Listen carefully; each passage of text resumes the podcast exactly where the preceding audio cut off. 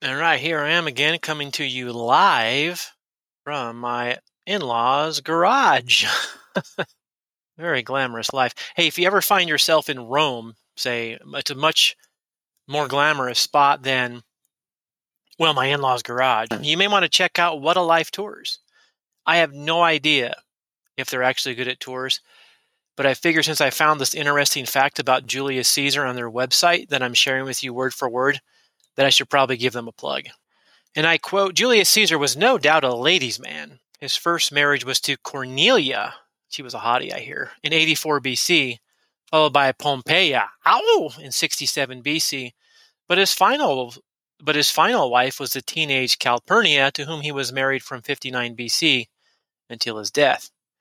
Some historians say that Caesar may have had other mistresses and even male lovers, so it is hard to put an exact number on his relationship count. However, the most notorious and perhaps scandalous was his relationship with the Queen of Egypt, Cleopatra.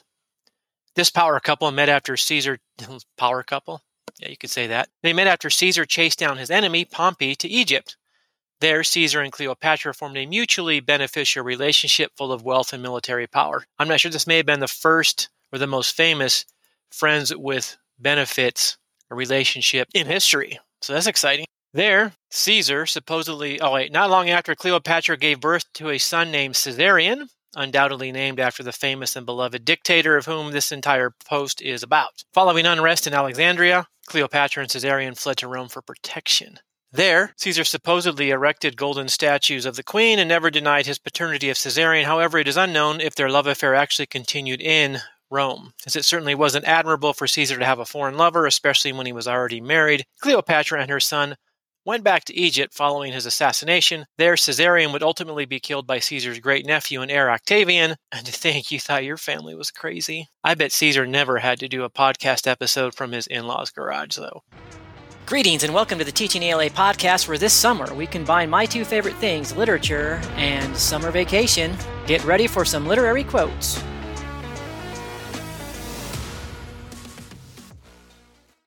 We all know from our last podcast episode, which was actually several weeks ago since I've been doing reruns summer, you know. We all know it anyway, since Julius Caesar was assassinated, that he should have bewared the Ides of March. If not for his pride getting in the way, Mr. Caesar was quite aware of how to gain and wield his power. Although unaware of Brutus's upcoming betrayal, he was aware of the dangers Cassius posed. Cassius was jealous and concerned about what he saw at the Capitol, and Cassius quotes, Why, man, he doth bestride the narrow world like a colossus, and we petty men walk under his huge legs and peep about to find ourselves dishonorable graves. I love this quote. Cassius vents his worry about Caesar growing, grow, Caesar's growing power to Brutus. He compares Caesar to Colossus, a giant statue of the Greek god Apollo, which reportedly spanned the harbor entrance at Rhodes and was tall enough to allow ships to pass between its legs.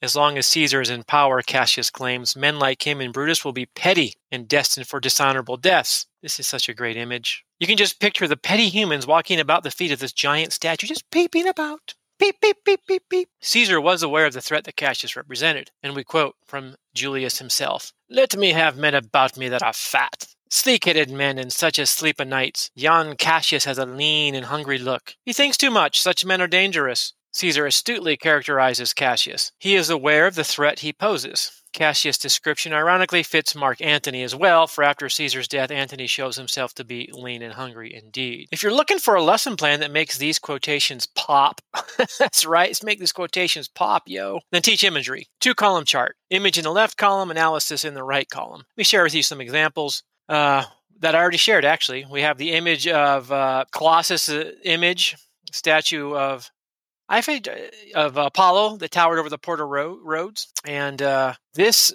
site image highlights both Caesar's standing and Cassius's inferiority complex. So we can see some of Cassius's motivation in the assassination. The other quotation we've read, let me have men about me that are fat. Caesar uses the image of fat, lazy, comfortable men happy to be in his presence as the type of counselors he desires. Those with ambition he'd rather not have around. In short, Caesar wants yes men.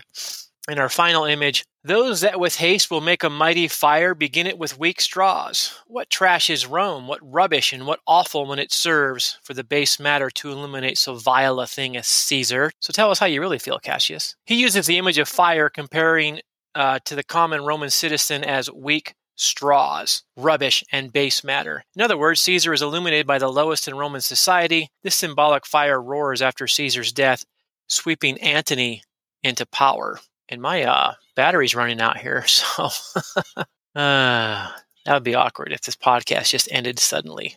That's pop. I think there's a good life lesson here, don't you? Caesar had good, has good reason to worry about Cassius, and if Cassius was his only threat, he would have survived the assassination plot. It's the threats he couldn't see that lead to his death.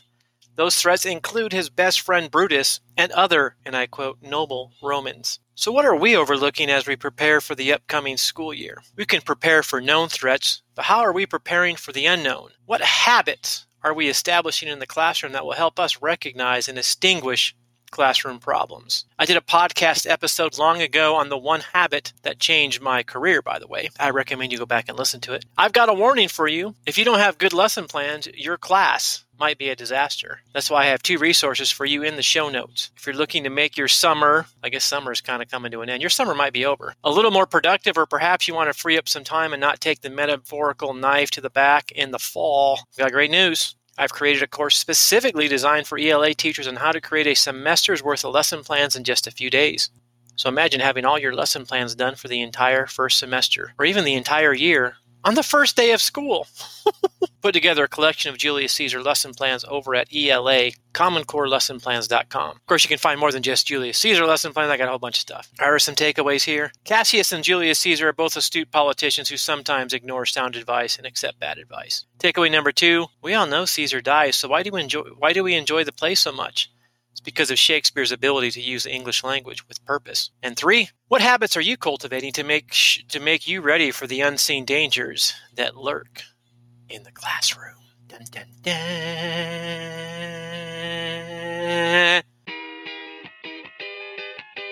Thanks for listening to the Teaching ELA podcast.